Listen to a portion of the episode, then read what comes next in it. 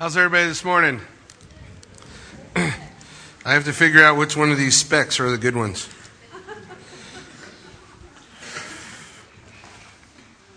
Hmm. I don't know. Apparently, I need stronger ones. Maybe I'll try both of them.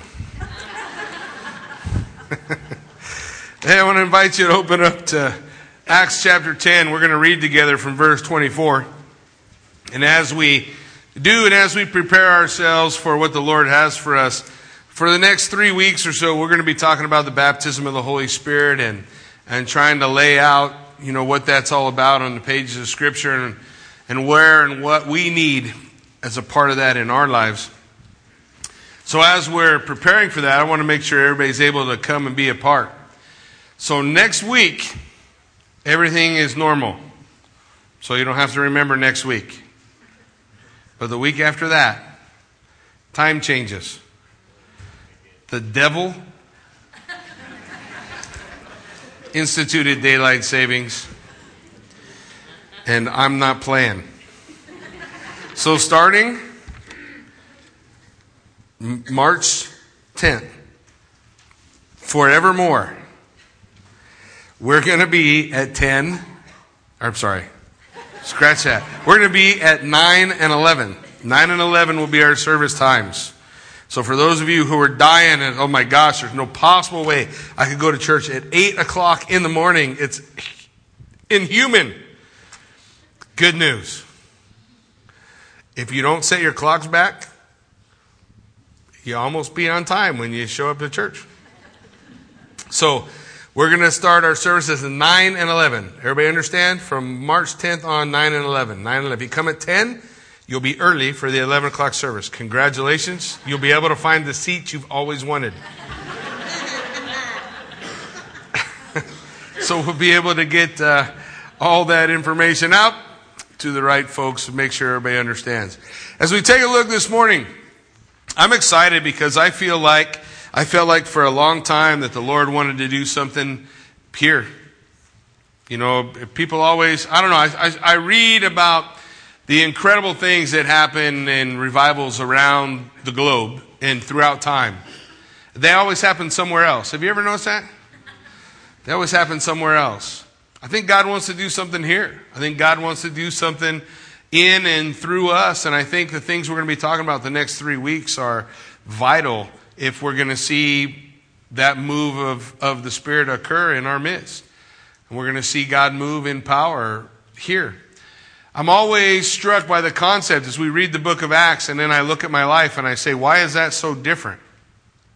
Why can I read the book of Acts and I would comfort myself once upon a time and say, well, that was then. It was a special time, but now it's, it's no more. You know, the Lord's not going to move like that. He's not going to do those things. He's not going to uh, still accomplish those. I think the heart of God is still the same. I don't think God's heart has changed.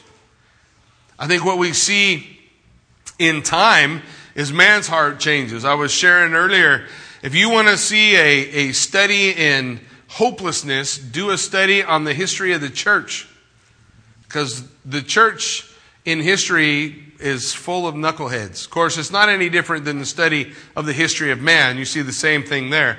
But what we see is that the church becomes this thing, you know, and, and, and it's not really, doesn't really resemble what, what we read about in the book of Acts. And what happens is the Spirit of God is poured out someplace and an awakening takes place. A revival occurs. People's hearts are turned to the Lord. And we see this radical wave move through the body of the church. And for a time, the church is who she's supposed to be. And then things cool. And the church goes back to being full of people who have problems. And we are knuckleheads sometimes and we get off track.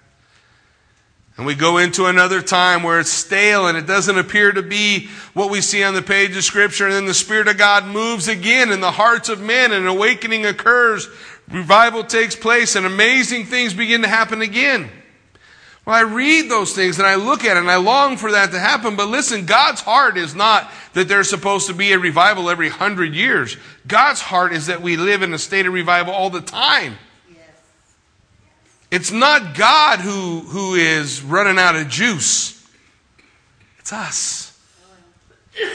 And I think it runs directly back to the concept of what it is to be baptized in the Holy Spirit. What it means to be being filled with the power that God promises. And what we need to adjust in our lives so that we can experience that daily not every hundred years. And I think God wants to do that. I think God wants to move in big ways. I think God wants to answer prayers that have been left unanswered for years because we find our hearts have been sideways and God wants to get us on track. I think God wants to move in power in our midst. I think God wants to move in power in our families. I think God wants to move in power in our neighborhoods. I think the world is dying to see who the church is supposed to be yes. the bride of Christ. Yes. And we can always wait for that to start somewhere else. But why not here? Why not now? Well, Buell's so far off the map, the Spirit of God can't move in this place? And we're talking about some off the map places when we read scripture, let me tell you. I've been and visited them. you want to talk about off the map. I think God wants to move. I think God wants to work. Let's read together from verse 24. It says, The following day they entered Caesarea. Now Cornelius was waiting for them and had called together his relatives and close friends. And as Peter was coming in, Cornelius met him and fell down at his feet and worshipped him. Uh, Peter lifted him up and said, Stand up, I myself am also a man. By the way, apparently Peter was not aware that he was Pope yet.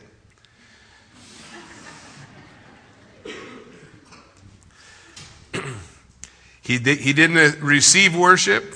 He didn't ask for worship. He's just another man. He lifts him up and he said to them, he went in and found many who had come together. And he said to them, You know how unlawful it is for a Jewish man to keep company with or to go to one of another nation, but God has shown me I should not call any man uncommon or unclean. Wow. Therefore I came without objection as soon as I was sent for. And I asked then, for what reason have you sent for me? So Cornelius said, four days ago I was fasting until this hour. Well, at the ninth hour I prayed in my house and behold, a man stood before me in bright clothing and said, Cornelius, your prayer has been heard, and your alms are remembered in the sight of God. Send therefore to Joppa and call Simon here, whose surname is Peter. He's lodging in the house of Simon a tanner by the sea. And when he comes, he will speak to you. So I sent to you immediately, and you have done well to come. Now therefore, we are all present before God to hear all the things commanded you by God. Then Peter opened his mouth. And he said, In truth, I perceive that God shows no partiality but in every nation, whoever fears him and works righteousness is accepted by him. And the word which God sent to the children of Israel, preaching peace through Jesus Christ, he is Lord of all. That word you know, which was proclaimed throughout all Judea, and began from Galilee after the baptism which John preached, how God anointed Jesus of Nazareth with the Holy Spirit and with power. He went about doing good and healing all who were oppressed by the devil, for God was with him. And we are witnesses of all things which he did, both in the land of the Jews and in Jerusalem, whom they killed by hanging on a tree. Him God raised on the third day and showed him openly, not to all people, but to witnesses chosen before by God, even to us who ate and drank with him after he arose from the dead. And he commanded us to preach to the people and to testify that it is he who was ordained by God to be the judge of the living and the dead. To him all the prophets witness that through his name whoever believes in him will receive remission of sins. Now while Peter was still speaking these words, the Holy Spirit fell upon all those who heard the word. And those of the circumcision who believed were astonished, as many as came with Peter, because the gift of the Holy Spirit had been poured out on the Gentiles also. For they heard him speak with tongues and magnify God. And Peter answered, Can anyone forbid water that these should be baptized who have received the Holy Spirit just as we have? And he commanded them to be baptized in the name of the Lord. And, and they asked him to stay a few days. Let's pray. Heavenly Father, Lord God, we thank you for the truth of your word, for what your word indicates to us. Lord God, I pray that you would give unto us eyes to see and a heart willing to receive your word, Father, that we would have ears to hear. Lord God, that we would receive the word that you have for us this morning. We give you thanks just that we can be here in your presence. In Jesus' name we pray. Amen. Wow, it's a pretty incredible thing. Now, in case this story sounds familiar to you at all as we read the book of Acts, this is the fourth time that we've seen the baptism of the Holy Spirit.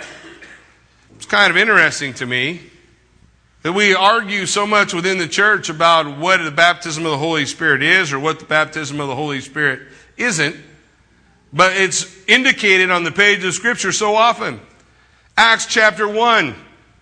Jesus tells his disciples, 120 gathered in the upper room, wait until you have been endowed with power. Luke 24, 49 instructed his disciples the exact same thing. Until you receive the promise of the Father, for you will be endowed with power. You will receive what is necessary for you to be used the way that God wants to use you. So that's what the Lord instructs them to do. They're waiting in the upper room. The Bible tells us that when the day of Pentecost had fully come, which literally means when it was being fulfilled, the Holy Spirit came upon them in power. Remember, tongues of fire over their heads?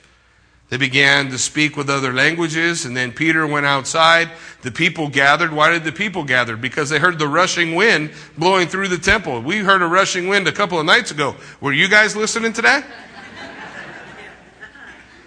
I didn't know. I was I almost. I almost woke Kathy up and said, maybe we should be in the basement.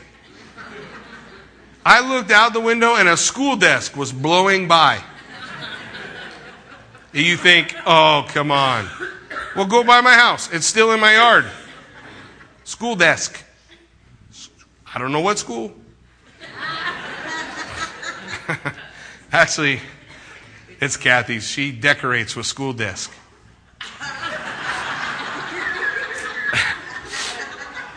I don't know. It happens.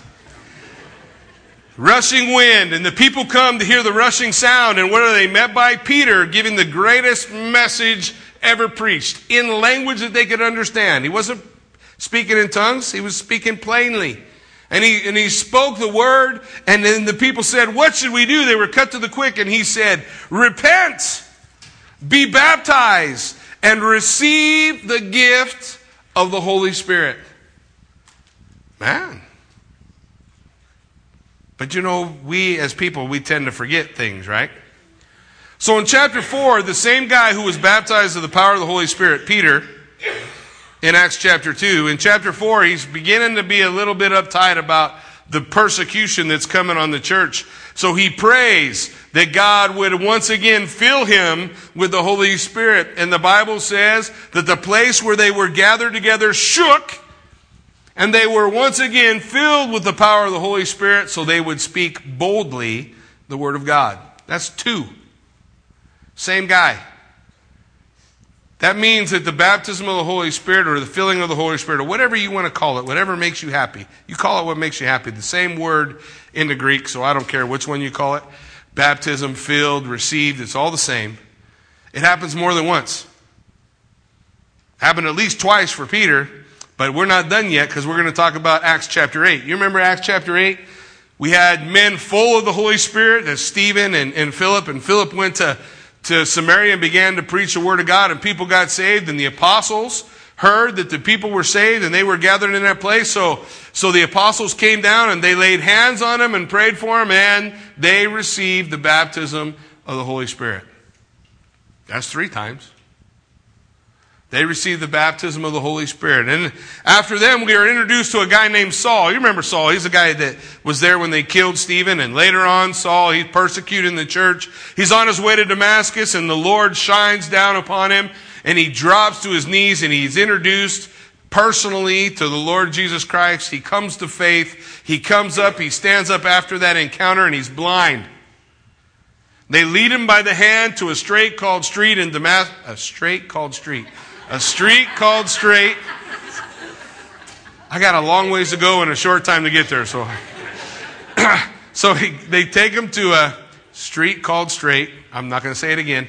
And he's laying there for three days without food and water. And the Lord speaks to Ananias. Says, Ananias, I want you to go to him and I want you to anoint him with oil and I want you to pray for him that his sight will be returned. And Ananias goes and sees Saul and he lays hands on him. He says, I'm here to pray that your sight would be returned and what else? That you would receive the baptism of the Holy Spirit. And what happens at that moment? He gets up, he can see, and he starts to preach. Baptism of the Holy Spirit. Well, that's another time. We have Acts chapter 10.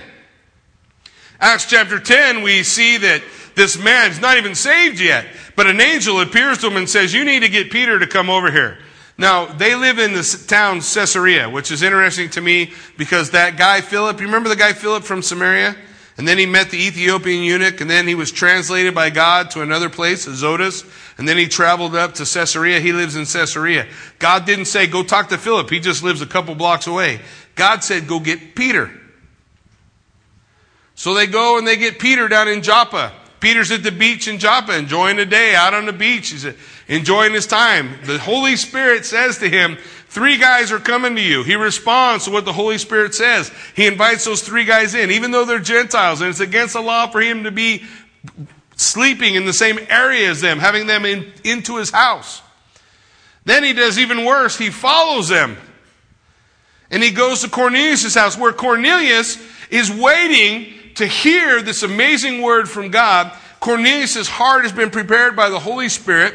He has gathered all his friends, all his family, anybody he could run into on the street. He said, You got to come to my house. This guy Peter's coming to my house, and he's going he's gonna tell us something we all need to hear. I don't know what it is, but I know it's going to be great. And Peter shows up and he says, Hey, um, okay, these three guys came and got me. What do you guys need? And Cornelius says, Well, the angel told me that, to call for you and that you would show up, that you have a word for us, so we're ready. Go. So Peter begins to preach. He don't even finish his message, get to an altar call. He doesn't give them an opportunity to raise their hands if they want to receive the Lord. He doesn't give them an opportunity to walk down up front. He doesn't even give them an opportunity to get baptized yet. He's just preaching. And in the midst of his preaching, they believe the things that he's saying. They get saved. The Holy Spirit comes upon them and they begin to speak in tongues and glorify God. Baptism of the Holy Spirit. Number five, I lost count. How many times has God got to tell us something before we say, you know, maybe there's something about this? Baptism of the Holy Spirit. Paul, later on in the book of Ephesians, is going to write in Ephesians chapter 5 that you and I and every believer on the face of the earth is to be being filled with the Holy Spirit. In Acts chapter 2, when the Holy Spirit came upon the disciples in their baptism, uh, at the day of Pentecost, the scripture says they were filled with the Holy Spirit. It's not any different. It's the same thing. It's the empowerment that God brings, the empowerment that we see in Acts chapter 10. In case that's not enough time for you, in Acts chapter 19, we're going to see it again. Baptism of the Holy Spirit. The empowerment of the Holy Spirit. Today, the church in, in large part, not everyone, not everywhere, but the church in large part is powerless. And we see a lot of lives that aren't changing. And we see a lot of prayers going unanswered. And we're not seeing the power of God moving in our midst like we see the power of God moving in the scriptures. The Bible tells me, whatsoever I ask in Jesus' name, believe that you will receive it and you'll have it. Now, what, what, what do people do with that teaching? They run off with that teaching and they think that that means I can ask for a, a Lexus or a new car or more money or more riches. Wait a minute. Back up. Um, when we come to Jesus, you and I officially move off the throne. And then our life no longer centers around us. Our life now centers around Him. When we ask something according to His name, it's for His glory. So if we're praying for a healing and the person who wants healed just wants healed so they can live a few more days, I don't know if that's according to God's will. I don't know if that's according to God's plan because He doesn't want to live His life for the Lord. He just wants to live His life some more. Do you understand what I'm saying? And we see within the, the body of Christ a lack of power, a lack of spiritual maturity, a lack of understanding about what the Word says and what the Word teaches. And as far as I'm concerned, I think it all stems back to this idea that we think we can confess with our mouth the Lord Jesus, and that's as far as it goes. Listen, the Bible says confess with your mouth. The Bible tells us to repent. That means I turn from my sin. The Bible calls me to turn my back on the world that I'm running toward the Lord. The Bible tells me to walk in obedience with Him. The Bible says that if I love the world and things of the world, the love of God is not in me and I'm not His. Wow. Man, that's a, that's a lot of, of, of, scripture. What's going on? What's going on is, is we seem to lack the power that God desires to see in our lives and we lack that power because we, like the church in Ephesus in Acts chapter 19, are in need of the empowerment of God or the baptism of the Holy Spirit. Please don't get hung up on the terms. Like I said, you call it what you want. The filling, the indwelling. When you ask Jesus Christ to be your Lord and Savior, let's get theologically sound. When you ask Jesus Christ to be your Lord and Savior, the Holy Spirit comes into your life and He is in you. Jesus said in, in John 16 that He is alongside. He's with you. He's drawing you and he will be in you. You ask Jesus to be your Lord and Savior. He moves in. What's the Bible say? Your body is what? The temple of the Holy Spirit. Your body's his temple. That's where he lives. God, the Holy Spirit, lives inside of the life of a believer. The disciples had that too in John chapter 20. But Jesus said you still need to wait for something more. You need to wait for power. You need to wait for the empowerment of the Holy Spirit, the dunamis, the dynamite that comes from God, the manifestation of His Spirit working in your life for what purpose? In Matthew 28, there's only one purpose for us as believers. There's only one. Go into all the world and make disciples of all men, baptizing them in the name of the Father and the Son and the Holy Spirit, teaching them the things that I have commanded you, and lo, I am with you always even unto the end of the age. That's the only responsibility for the believer, making disciples. That's every believer. All of us. Everybody. How do we do that? In Acts 1 8, we're told that the ability to be his witness is directly related to the baptism of the Holy Spirit. Man, we need it. Yes. Do you ever feel like your, your Christianity is without power? I mean, I, I know in whom I have believed, and I'm persuaded He's able to keep me. I, I put my faith and trust in the Lord Jesus Christ. All those things are going on. All those things are great, but there's just, I'm missing something. It's like when you leave home and you know something's left on. You ever done that? Kathy does that sometimes. Occasionally, she will kill the battery in her car. I say occasionally because it is more like often. She'll leave lights on and her battery will be dead. It always happens at times that it's not easy to do anything about. She left me a note. I got up this morning about 3:30 to a note. Hey, you need to jump my car. The battery's dead. 3:30 in the morning. One time her battery was dead and so I jumped the car and I got it running and I went and I said, "Babe, leave the car running for a while, but in about, I don't know, 30 minutes to an hour, turn off." I went to work. Worked all day long. I came home, I don't know, 10 hours later. The car is still running in the driveway. I just know that Kathy is in the house going, seems like I forgot something.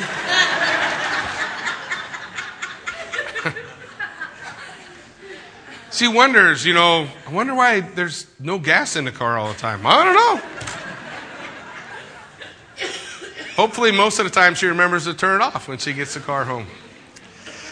Sometimes in our faith, I go around in my faith in my relationship with the Lord Jesus Christ and I feel like something's missing.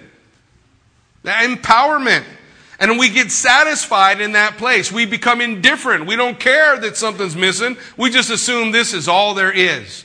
Listen, this is not all there is. There is so much more available for us. And that's one of the things that we're going to talk about. One of the things that, that I want to go through the pages of Scripture and, and understand about the promise of God. The promise of God that He told us to wait for. The promise of God in Acts chapter 2 verses 38 and 39 where Peter said, repent and be baptized and receive the gift of the Holy Spirit. That promise. The promise, he says, is for you and for those who are afar off, to as many as the Lord our God will call. So, folks, that promise is for you too. That promise is for me. That promise is for us that our relationship with God would be a relationship empowered, not without power, not without strength, missing on so many of these things. And whenever we talk about the baptism of the Holy Spirit, I have to say this it is not given to us just to make you happy. Now, you may be happy as a result, but that's not the purpose. Remember, when we give our life to Jesus Christ, we are giving ourselves away. It is no longer I who live, Paul said, but Christ who lives in me. It's no longer about me. It's, it is relatively frustrating to hear believers focus on self. Now, I can say that it's relatively frustrating because being a believer, I do the same thing. I shared with you guys before, I did a 21 day fast and the Lord continued to point out day after day after day areas of my life where I am thinking about self first, then thinking about others. Philippians chapter 2, doesn't the Bible tell us in Philippians chapter 2 to not just focus on ourselves, but look out for the needs of others? Doesn't Philippians 2 tell us to have the mind of Christ? Jesus, is that what we would say about Jesus when we look at Jesus? Well, he was pretty focused on self, right? Selfish guy, was all about his time, his needs, his wants, his. Well, he was truly other centered, and he calls us to be the same way. The baptism of the Holy Spirit is not for my personal entertainment. It's not so that my name might be glorified. If I want the baptism of the Holy Spirit working in my life so that I can become a more powerful preacher, that's wrong. I want the baptism of the Holy Spirit in my life, the power of God working in my life, so that His name is glorified. I don't care if anybody remembers me an iota. I'm just not that great a guy. He, on the other hand, is awesome, amazing, it's incredible.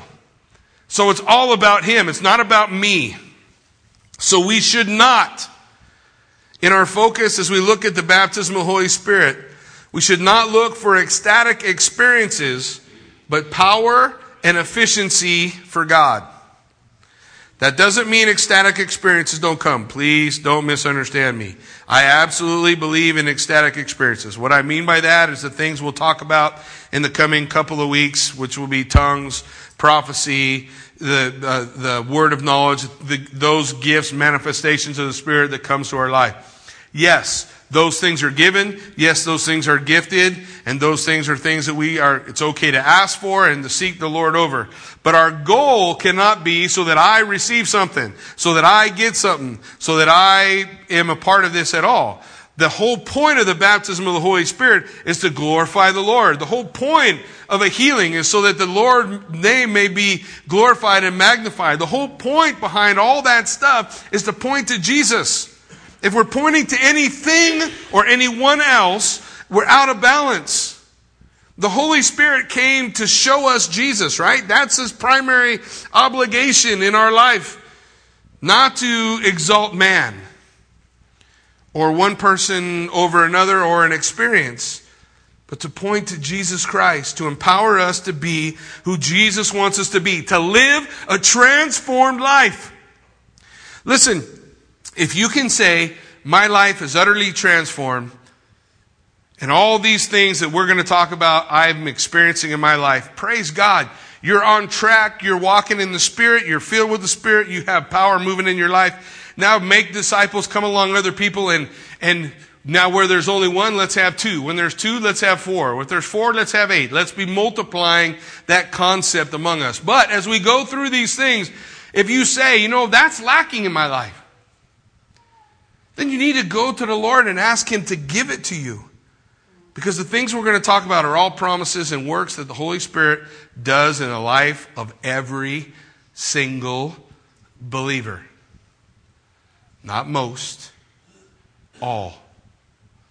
This is what he does. What is the baptism of the Holy Spirit all about? It's all about receiving power. Think about Acts 1 8. Acts 1 8. But you will receive power when the Holy Spirit has come upon you, and you shall be witnesses to me. The word is martus. It means martyr. The Bible in Romans chapter 12 says that we are to present our bodies a living sacrifice. A living sacrifice. Another way of saying that in the Greek is martus or witness. To be a witness. You ever wonder how to be a witness, to be those people that the, the Bible talks about that do those incredible things, you know? Well, like Saeed Abedini, who's in uh, prison, Evin prison in, in Iraq. They're torturing him currently to get him to renounce his faith. That's the latest news that has come out. The whole goal of their torture is so that he would choose to renounce his faith and go back to being a Muslim. And he said, There's not any way I'm ever going to do that. So, one of two things is going to happen. The guys who are torturing him are going to run out of energy and give up, or he's going to die. We, as his brothers and sisters, we need to be praying for his strength and his security and that God would move in his life. But the power to be who he's being right now in the face of those torturers, that power comes from a Holy Spirit. The same Holy Spirit of whom you are the temple.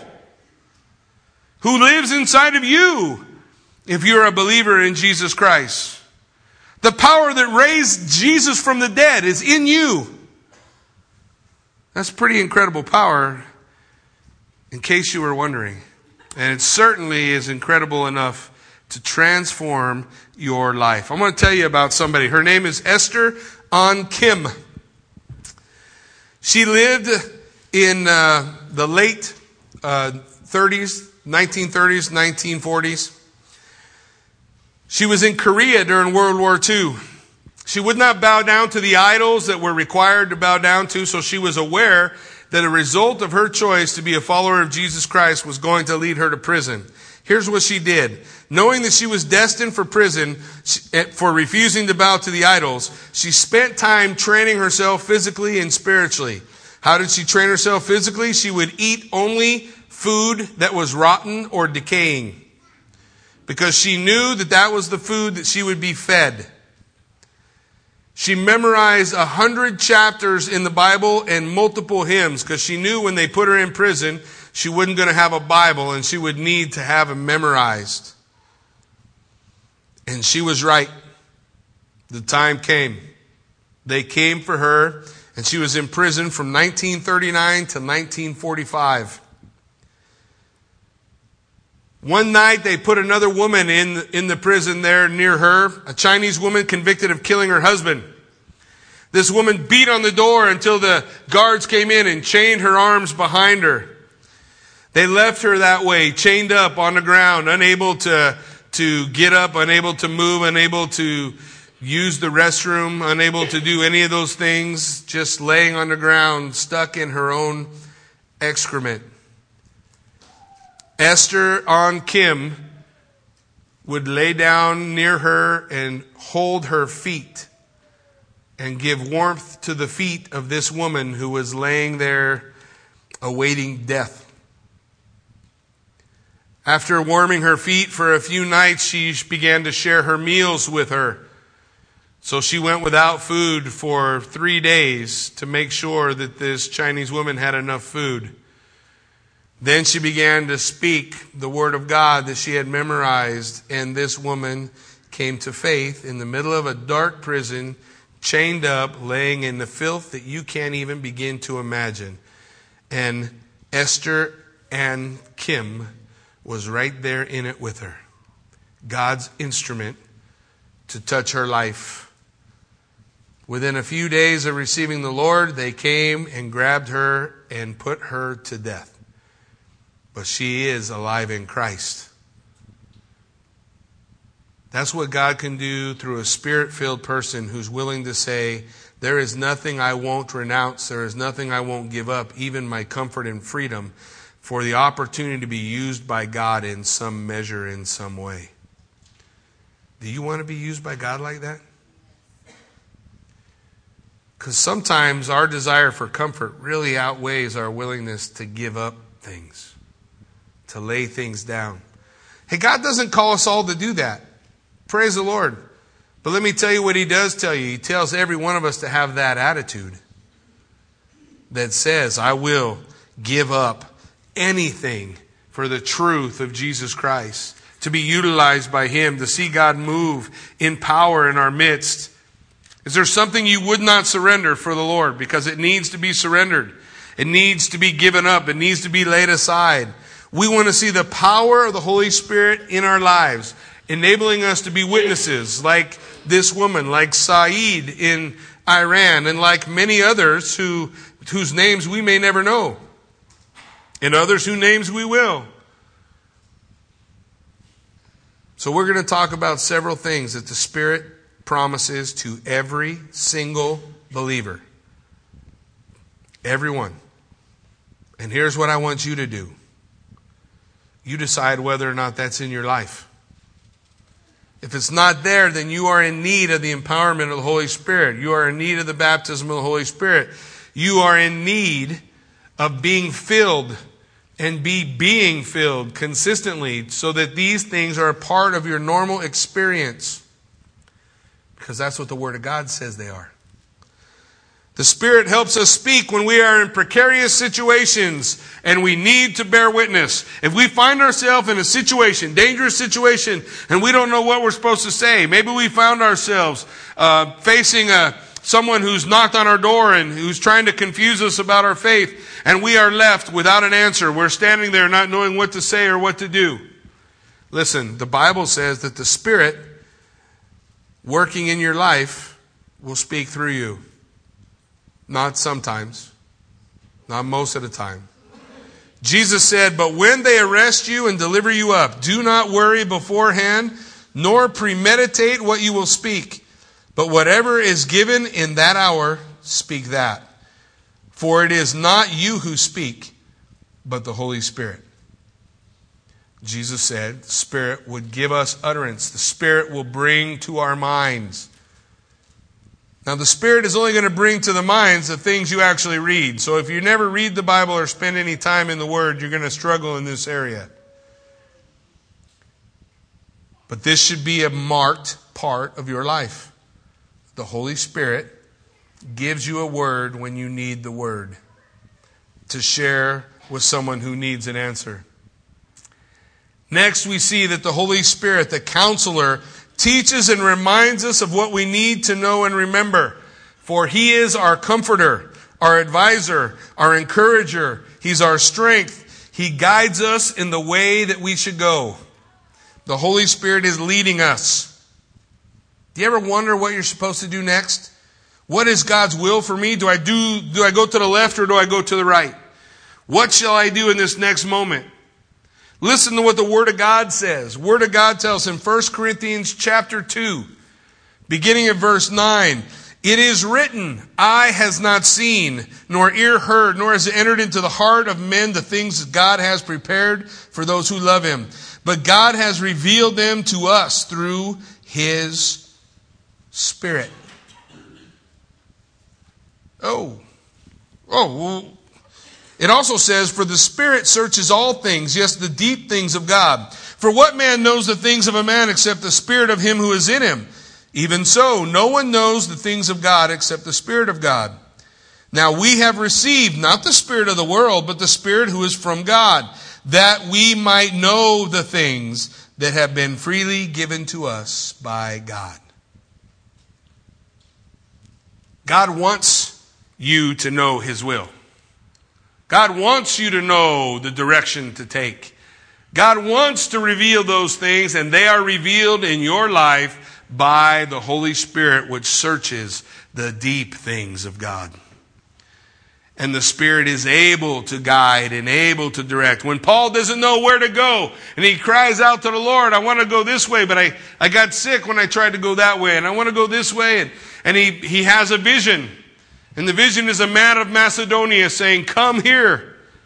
And he wakes up and says, Oh, Lord, you want me to go to Macedonia? Let's go.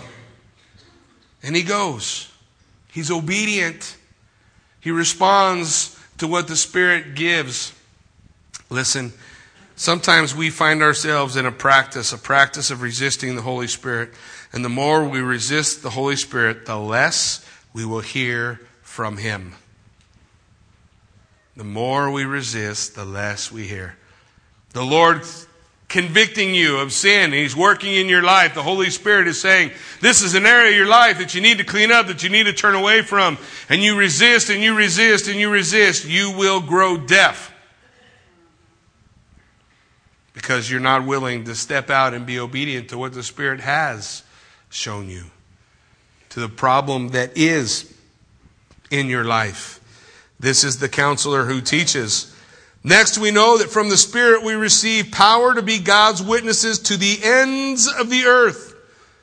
Not only does the Holy Spirit draw believers to the Lord because no man seeks God without the Holy Spirit drawing him, but also the Holy Spirit brings to our remembrance the things we need to share. Also, the Holy Spirit convicts the heart of sin. The Holy Spirit is doing all of these works. He empowers us to be who God wants us to be his witnesses to the ends of the earth. When was the last time you witnessed, you shared the gospel, what Jesus Christ has done for you with someone else? That's not a job for those who are evangelists. It's like, oh, I don't have the gift of evangelism. Listen, there's one commission to every believer. One commission, every believer. Go into all the world, make disciples of all men, baptizing them in the name of the Father, the Son, and the Holy Spirit, teaching them the things which I have commanded you, and lo, I am with you always, even unto the end of the age. That's the one commission. We're to utilize the gifts He's given us to toward that one commission. The power to share, the power to witness, the power to bear witness for the Lord God is given to us by the Holy Spirit.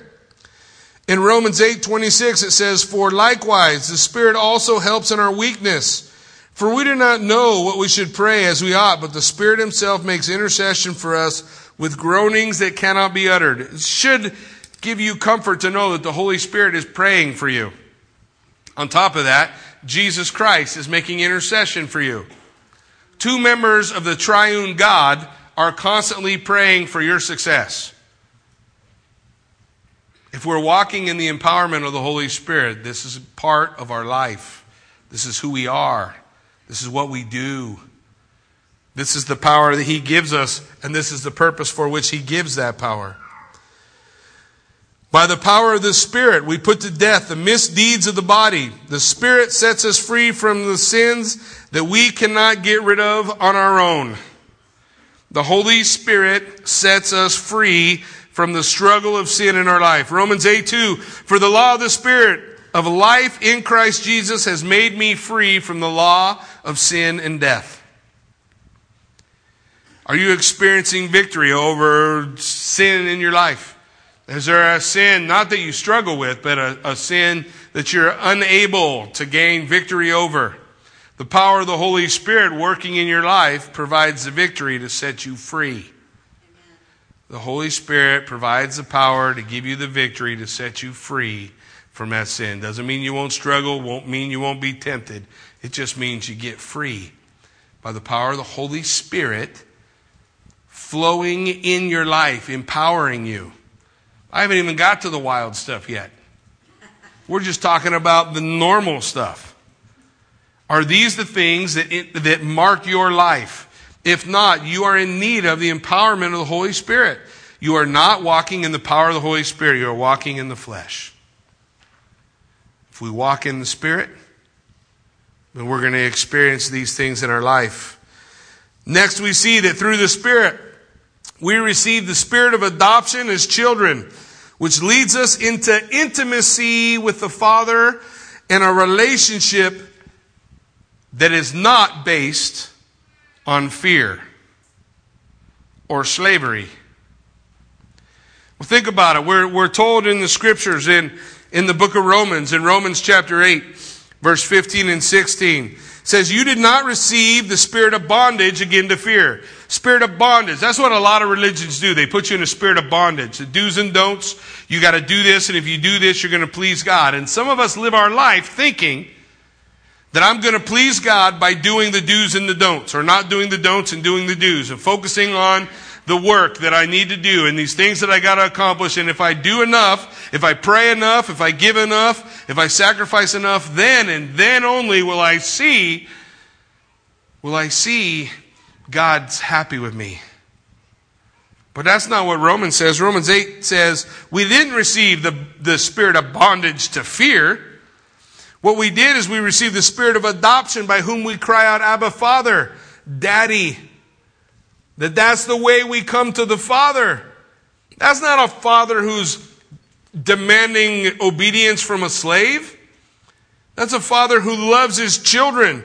The Spirit Himself bears witness with our spirit that we are the children of God. Man, we have been adopted. We're part of the family. What does that mean in terms of our performance? It means that it's the love of Christ that compels me. It's His love given for me. That's why I'll do or give or lay down anything. It's not out of an attitude of fear that I gotta pray more, I gotta give more, I gotta do more so God will be happy. God's happy with me because He's my Father and I'm his child. The prodigal son who wandered and got lost and was out in no man's land eventually decided to go home just so he could be a slave. That's the spirit of bondage to fear. But as soon as the father saw the son, what did the father do? He got up and ran. He threw his arms around his son. Son's trying to speak, Dad, I want to be your slave. The son can't even get out the words. The father's got his arms around him. He's stripping off his robe. He's putting his robe around the son. He's pulling off his ring, putting the ring on his son. What does that mean? Son, you're forgiven. You were dead, but now you're alive. My son has returned. That's the relationship that we have with the father. A relationship of love by adoption. He loves us. He's made us heirs and joint heirs with Christ. It's not out of fear that we do anything. Why do we do what we do? The love of Christ compels me. Because He loved me, I want to love Him. And that's my motivation, not for me. It's to love Him, it's to glorify Him, it's to point to Him. Next, we see that the Holy Spirit convicts people of sin. He does this both before we've come and after we've come. The Holy Spirit, part of the job, John chapter 16, is to convict the world of sin. The Holy Spirit will do that in my life after I become a believer. Before I'm a believer, the Holy Spirit will convict me that my life is sideways. It's, there's got to be more to this. That's the Holy Spirit working in people's lives. After I come to faith, He doesn't give up that job. He still tells me. Just the, not that many weeks ago, He's been telling me, you got, Jackie, you got to work on this whole self thing. And, and as I work on my self issue, it opens my eyes to how much we all struggle with a self issue. Just about anybody who at one time or another was part of serving the church and decided to stop serving, they stopped serving with that phrase. I. They didn't stop serving because you know, I was really seeking the Lord and the Holy Spirit is directing me that I need to do this and I, I need to put my attention here. So as the Lord's directing me, I'm sorry, I'm going to have to, I'm to have to go so that I can do what God's calling me here. Well, it's not that. It's, well, I don't like that music. I don't like how you do that. I don't like the way that gets done or I really don't like the person in charge of that. Well, let me square it for you. That is self. Period. If you're serving Jesus Christ, who cares what somebody else is doing? You're either serving Him to serve Him, or you're serving for yourself, to honor yourself. And if you're honoring yourself and those things become a nuisance, you'll bail. But if you're serving Christ, the love of Christ compels you, you're serving Christ, period. Amen. Period. Self is off the throne. Allow the Holy Spirit to convict you of sin. Listen, if you don't feel the Holy Spirit's conviction for sin in your life anymore, I have to question whether you're His. He chastens those whom He loves. He corrects us when we're sideways. We want to be sensitive to those things within the Spirit. Bible tells us that the Holy Spirit brings us life and freedom. Where the Spirit is, there is freedom, not bondage to slavery. Romans 8, 10, and 11. And if Christ is in you, the body is dead because of sin, but the Spirit is life because of righteousness. But if the Spirit of Him who raised Jesus from the dead dwells in you, He who raised Christ from the dead will also give life to your mortal body through His Spirit who dwells in you. Are you experiencing life and freedom? Because the Bible says that the Spirit of God moving in you, that, that, that's a natural occurrence. The one who raised Christ from the dead dwells in you. He will bring out of you life. Not drudgery and bitterness, life. And a life that is surrendered and submitted to the power of the Holy Spirit working in our lives. We want to see these things moving the Spirit of God, by the power of the Holy Spirit, we abound with hope because our God is a God of hope. Is your life marked with hope? Are you filled with hope today? Because that's what we want. We want to experience that hope of God. Romans 15, 13 says, Now, may the God of hope fill you with all joy and peace in believing that you may abound in hope by the power of the Holy Spirit. Are we filled with hope? Are these the things that we see in our life? Because, man, I haven't even got to the, the crazy stuff yet, right? I'm just talking plain reality of the Holy Spirit functioning in your life, the empowerment of the Holy Spirit in your life. These things are indicative of a life surrendered and empowered by the Holy Spirit. If they're not working in your life, then you are in need of the baptism of the Holy Spirit, like the church at Ephesus in Acts 19 or Samaria in Acts chapter 8. If you have been baptized by the Holy Spirit in the past, then you are in need of a constant filling, daily, moment by moment, day by day, that needs to be a part of our prayer life, desiring to see God move in our midst in that way. The scripture tells us as members of God's kingdom, listen, each of us is given a manifestation of the Spirit. Oh, that's the wild stuff. That's the wild stuff. Which, by the way, I don't want to sound like I don't believe in that. That stuff is vital and important and very much a part of the church today. I grew up in a church of cessationalists that said that that all went away. I had a problem with that. You read 1 Corinthians 12, 13, and 14, and you discover that Paul says those things are all very much still a part of today. Wow. The scripture tells us that the Spirit, as He wills, gives a manifestation of the Spirit to everybody within the body of Christ that is necessary for the body of Christ to function properly. That means you individually are necessary for this body to function right, for you to be utilizing the manifestation of the Spirit in your life here. If you don't, we have a missing piece in the body of Christ.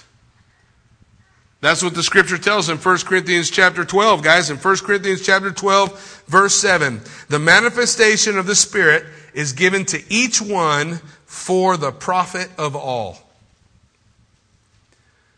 Everybody gets a gift, and that gift is necessary to be utilized within the body of Christ here for us to function properly. And that gift is not one that we necessarily want, though we can ask. The Bible says to earnestly desire the best gift.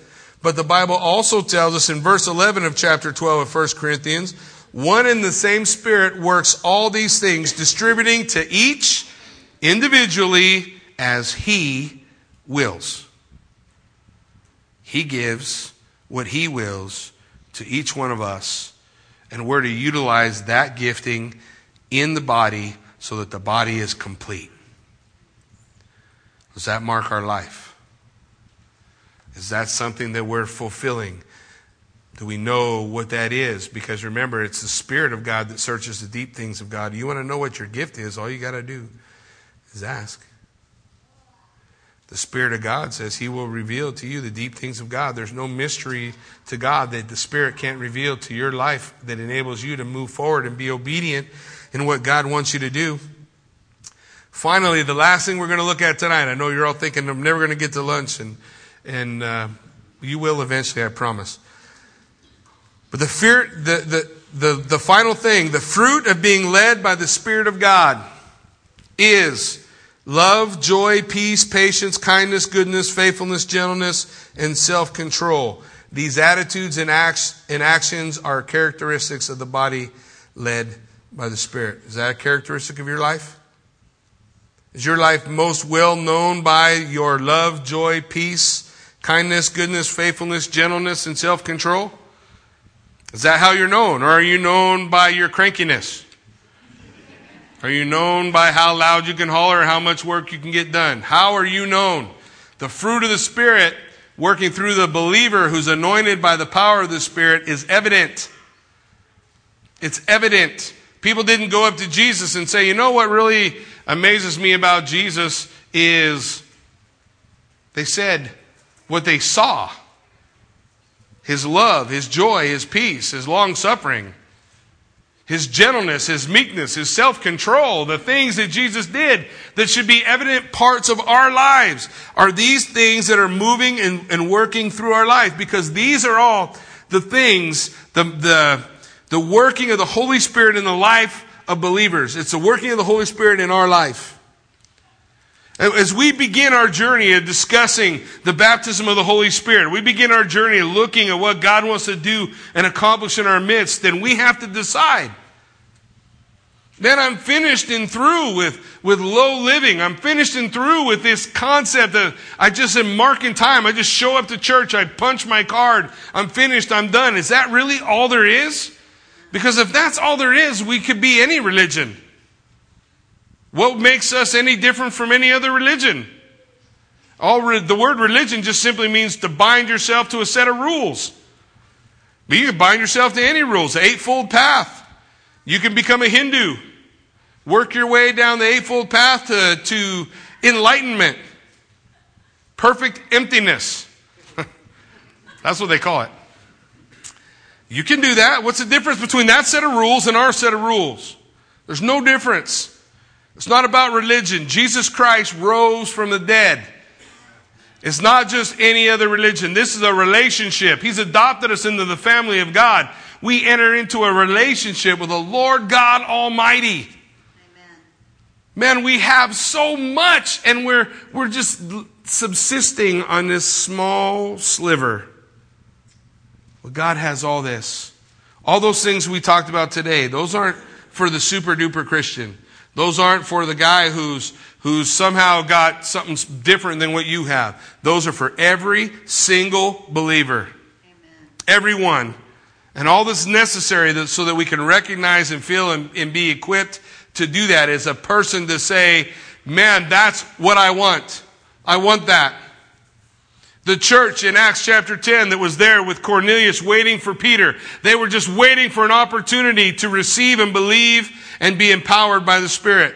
The Samaritans in Acts chapter 8 were just waiting for the moment to be empowered by the Holy Spirit to live a victorious life. The disciples, 120 of them gathered in the upper room, are just waiting for the empowerment of the Holy Spirit to empower them to be who they want to be. In Acts chapter 19, in Acts chapter 9, it's all the same. It's all the same.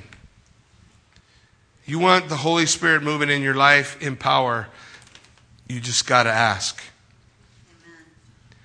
Jesus said in Luke, if you, being evil, know how to give good gifts to your children, how much more will your Father in heaven give the Holy Spirit to him who asks? If you want that empowerment in your life, you've got to ask. But you don't ask like this. You don't go, yeah, I don't really got nothing else better to do, so Lord, if you could show me that power, that'd be cool. That, that's not what we're talking about. We're talking about asking for something like a thirsty man asks for water. You, ever been thirsty? Real, real thirsty? Just parched, mouth dry. You try to swallow a spit, but there's no spit left to swallow. You just got this big old tongue made of cotton in your mouth. Some of you feel it right now. Watch this. Mm. Wow. Nothing like a cool drink of water just when you need one, huh? That's the way we ask the Lord for the power of the Holy Spirit in our life. You got to want it. You got to want to receive it. You got to believe that God will do the things that He says He'll do. In the next couple of weeks, we'll talk about some of the things that hinder, some of the things that can bless our ability to be moving and, and, and, and, and being impactful in the Spirit, in our, in our relationships, in our world, in our communities. But we got to have it. And that all starts with the asking and believing and receiving, apprehending what God promises. Hey, all these guys, they're just obedient. The apostles showed up, laid hands on some of them, and poured oil on them. They received the Holy Spirit. Peter just was preaching to one group, they got the Holy Spirit. Paul, in another time, he lays hands on them and prays, and they receive the Holy Spirit. If you've never been baptized in the Holy Spirit, I want to invite you to come up. We'll have prayer counselors up here who are here solely to pray for you to be baptized in the power of the Holy Spirit. You want to be anointed with oil? We're happy to anoint you with oil. You want to come forward and pray that these gifts, maybe some of these things we talked about are lacking in your life, and you want to specifically ask that the power of the Holy Spirit would come upon you in these areas, then by all means ask. That's what God's looking for. My Father, if I want something, I got to ask for it. I go to my dad and say, Dad, I need, and my dad says, Here you go. It's the same way the relationship with my Father in heaven. He will give us those things we need. Amen? Why don't you stand and we'll close in a word of prayer. Heavenly Father, Lord God, we just thank you for, God, just the truth of your word, Father. And Lord, I just pray that we, we've just barely scratched the surface. There's so much involved in the, the baptism and the indwelling and the filling of your Holy Spirit. And God, if there's any of these areas that we are lacking in, Lord, I do pray, Father, that you would give us the boldness, the strength that says, I'm going to come up and ask for prayer in this area. I'm going to seek the baptism of the Holy Spirit. The Bible says when we ask, we believe that we have received and we have those things that we ask for because we know that this is God's will. It's not a question, is this God's will for my life? Absolutely God's will.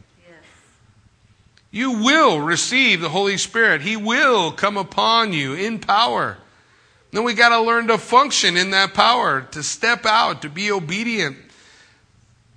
God, I just pray that you would begin something great as we just look to see you, your name glorified and magnified, Lord Jesus, that your name would be on everyone's lips.